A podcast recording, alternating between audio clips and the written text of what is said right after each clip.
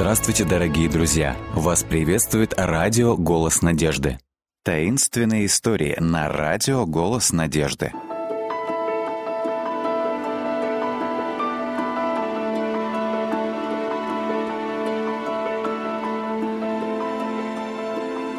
Электрический вор. «Расскажи нам историю, дедушка!» — сказал Джимми. «Да, дедуля, мы хотим историю!» — поддержала его младшая сестра Дебби. «Вот что, ребятки мои, поднимайтесь-ка наверх, наденьте пижамы и почистите зубы. А когда будете готовы, приходите опять сюда, а я посмотрю. Может быть, и вспомню что-нибудь». Казалось, дедушка и моргнуть не успел, как двое его внуков снова прибежали вниз и уселись на полу перед ним. Оранжевыми и желтыми язычками потрескивал огонь в камине. Эта история произошла в начале XX века, начал дедушка. Как вы знаете, я работал тогда в коммунальной службе. Поступил я на эту работу совсем молодым человеком, прямо из средней школы. И в мои обязанности входило собирать деньги с электрических счетчиков. «В нашем счетчике нет никаких денег», — сказал Джимми. «Я смотрел, там просто какие-то цифры и все». Ну, в старые времена все было иначе. В подвалах у людей были специальные коробки, и в них были слоты для монет. Когда туда клали 15 центов, это обеспечивало квартире пробег электроэнергии в течение часа. Когда час заканчивался, электричество отключалось, если хозяева не добавляли в коробку еще одну монету. «Я понимаю!» — воскликнул Джимми. «Это все равно, как опустить монетку в аттракцион. У нас в продуктовом магазине стоят детские лошадки. Бросаешь четверть доллара в слот, и лошадка скачет в течение пяти минут, а потом останавливается». Именно так согласился дедушка. Он встал и поворошил кочергой огонь в камине, отправив в трубу сноп шипящих искр.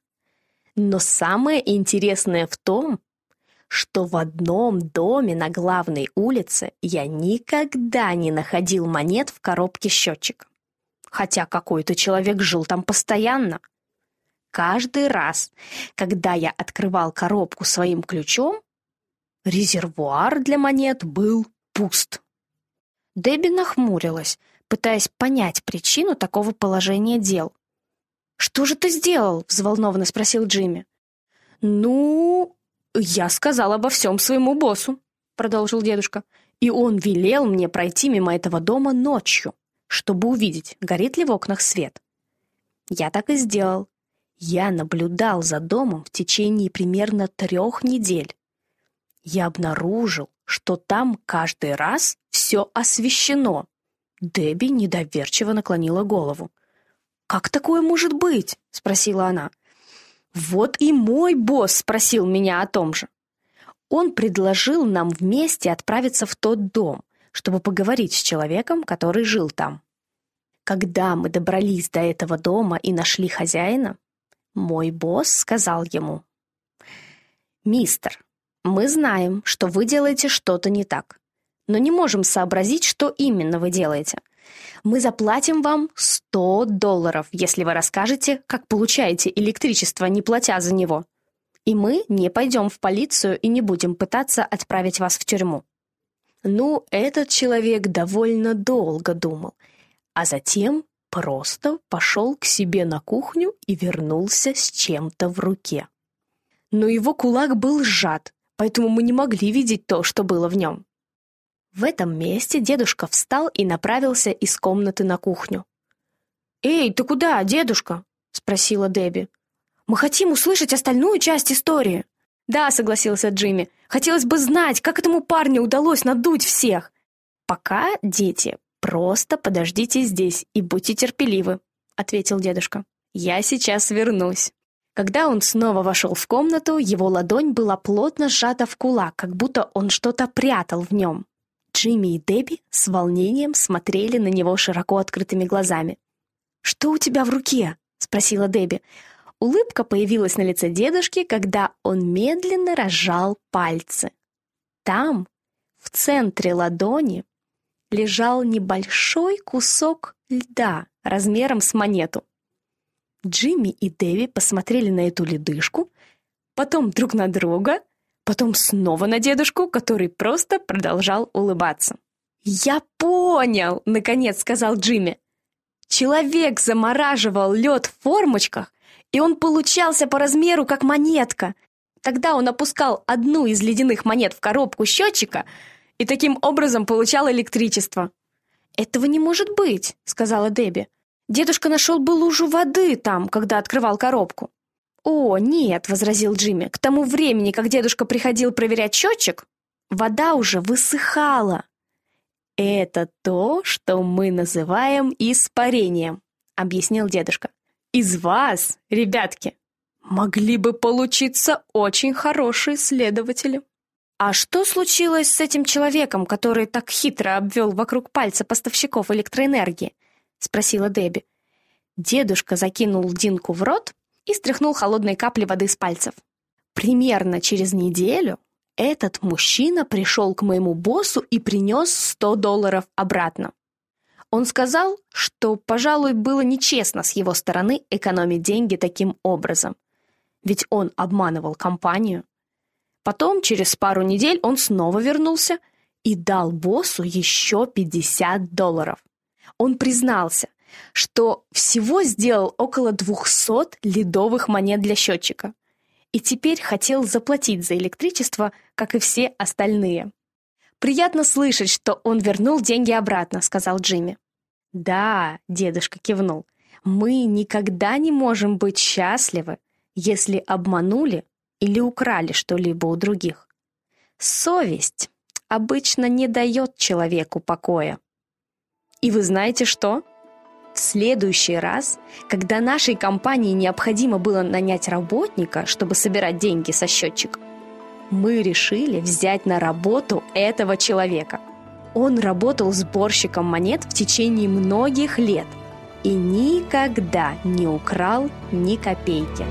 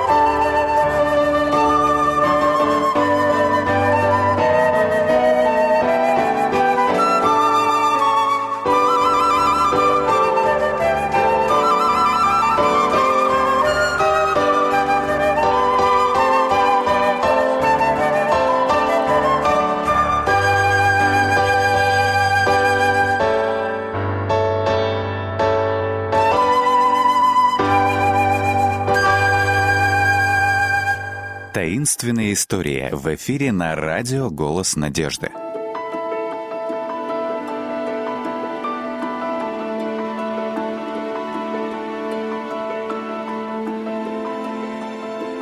Дело девятидюймового креста. Когда полиция наконец арестовала Генри, его послужной список преступлений выглядел довольно серьезно. Взлом и проникновение в частную собственность, вооруженное ограбление, нападение с огнестрельным оружием. Генри либо прямо, либо косвенно участвовал в разных преступлениях. Теперь ему грозил жесткий приговор – но в случае исправления за ним оставалась возможность условно-досрочного освобождения.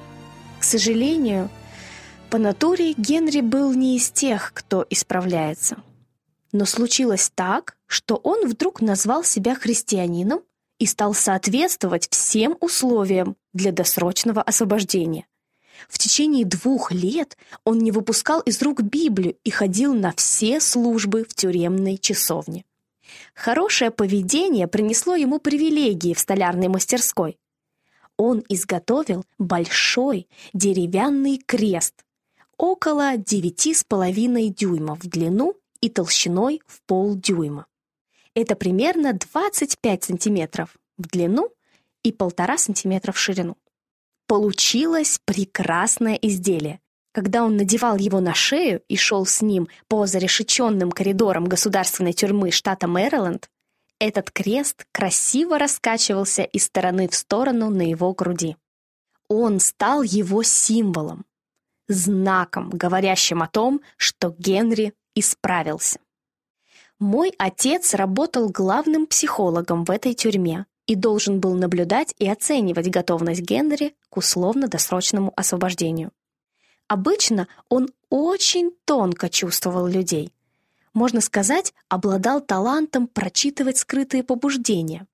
Но этот случай оказался каким-то особенным и оставался для отца загадкой. Поведение Генри было безупречным. Парень производил на людей именно то впечатление, какое требовалось, он отлично справлялся даже с неспростыми психологическими тестами, которые всегда выявляли нечестность, если она имела место. Но отец интуитивно чувствовал обман. Что-то подсказывало ему, что обращение Генри не было подлинным.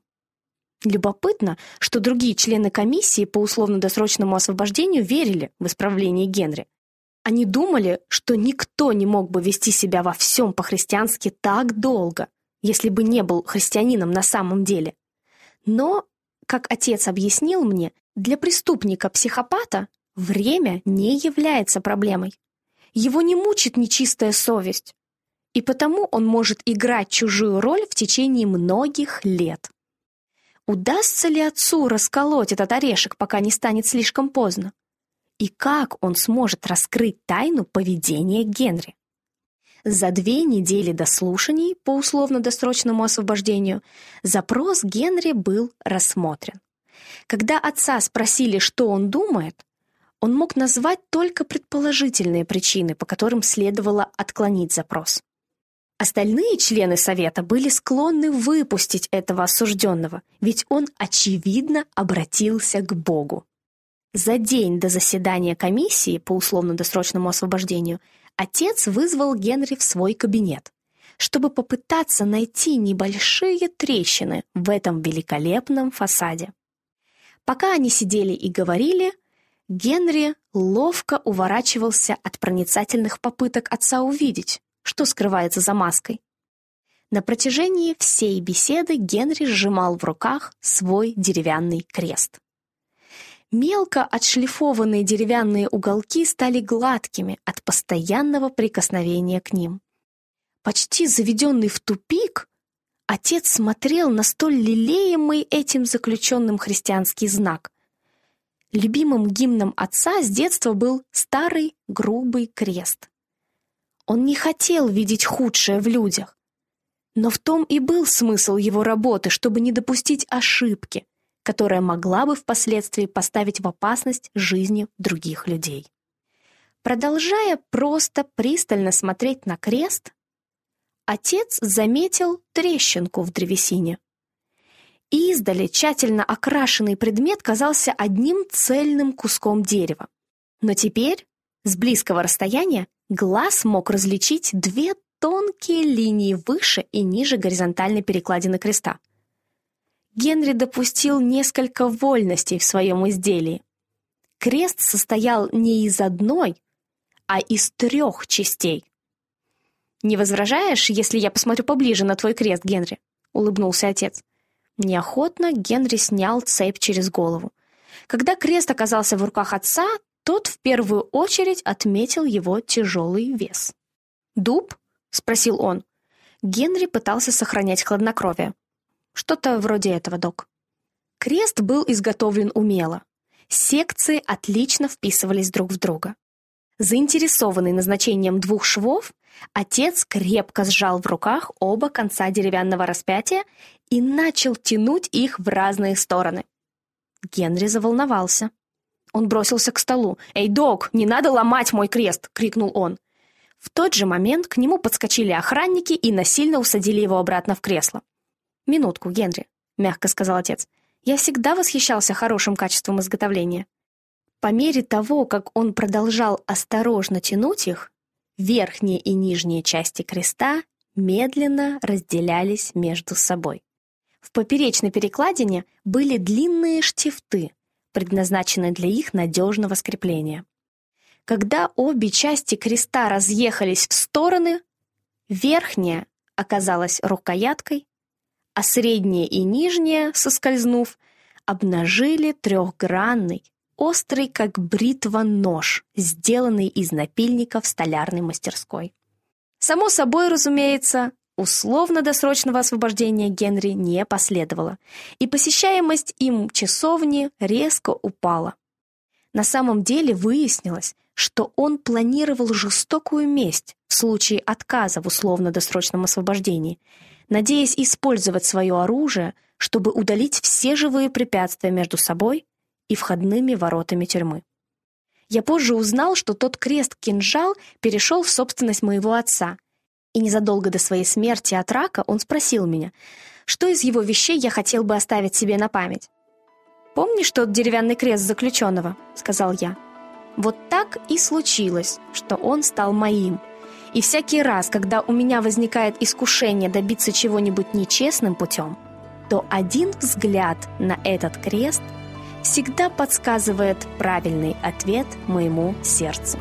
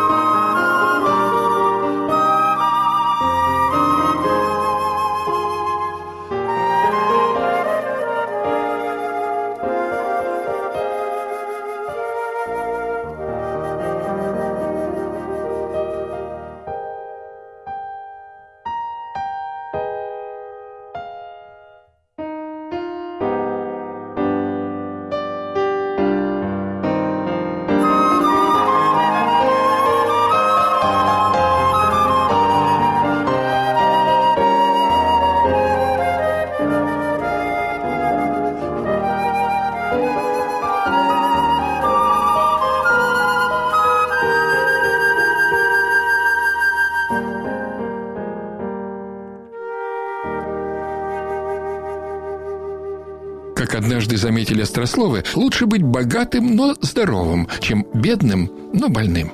Богатство и нищета – две крайности человеческого бытия. Основная масса людей пребывает где-то посередине, тяготея скорее к скудности всяких благ, чем к их избытку. Между прочим, совсем недавно нас воспитывали, говоря, что, дескать, богатство всегда наживается нечестным путем, что это зло, что деньги добра не приносят. Работника торговли тогда обзывали торгашом, но где-то все же завидовали его возможностям, связям и так далее – у старшего поколения это осталось в сознании, и даже глубже. А вот молодежь думает иначе. Это и не мудрено. Оно воспитано совсем по-другому, а точнее в другой крайности. Ты сильный, ты можешь, ты добьешься, ты всех победишь, ты пройдешь по головам, но достигнешь своего и будешь жить в роскоши. Теперь былые презренные торгаши и спекулянты в нашем сознании обратились в уважаемых всеми менеджеров и бизнесменов. Теперь они хозяева жизни. Правда, осадочек все-таки остался. Где-то там, в глубине, пребывает гремучая смесь из ненависти и зависти. Упоминание имени любого богатого человека вызывает своеобразную реакцию.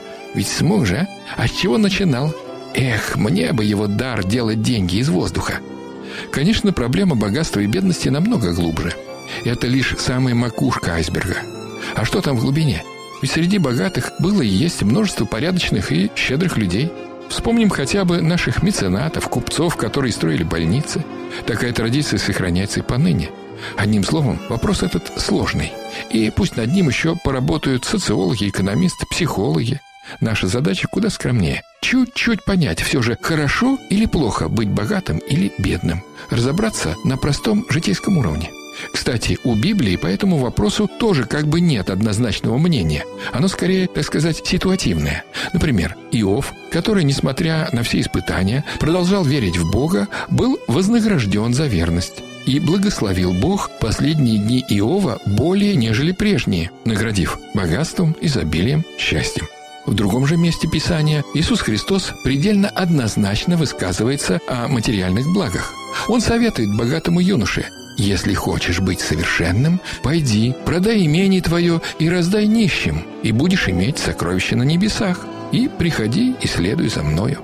Давайте продолжим эту дискуссию, начатую не нами и задолго до нас. И, коль она идет до сих пор, вопрос стоит неоднозначно и далек от решения. Как вы полагаете? Ваше мнение? С вами был Николай Метлов – Заходите, пишите, оставляйте отзывы на сайте голоснадежды.ру.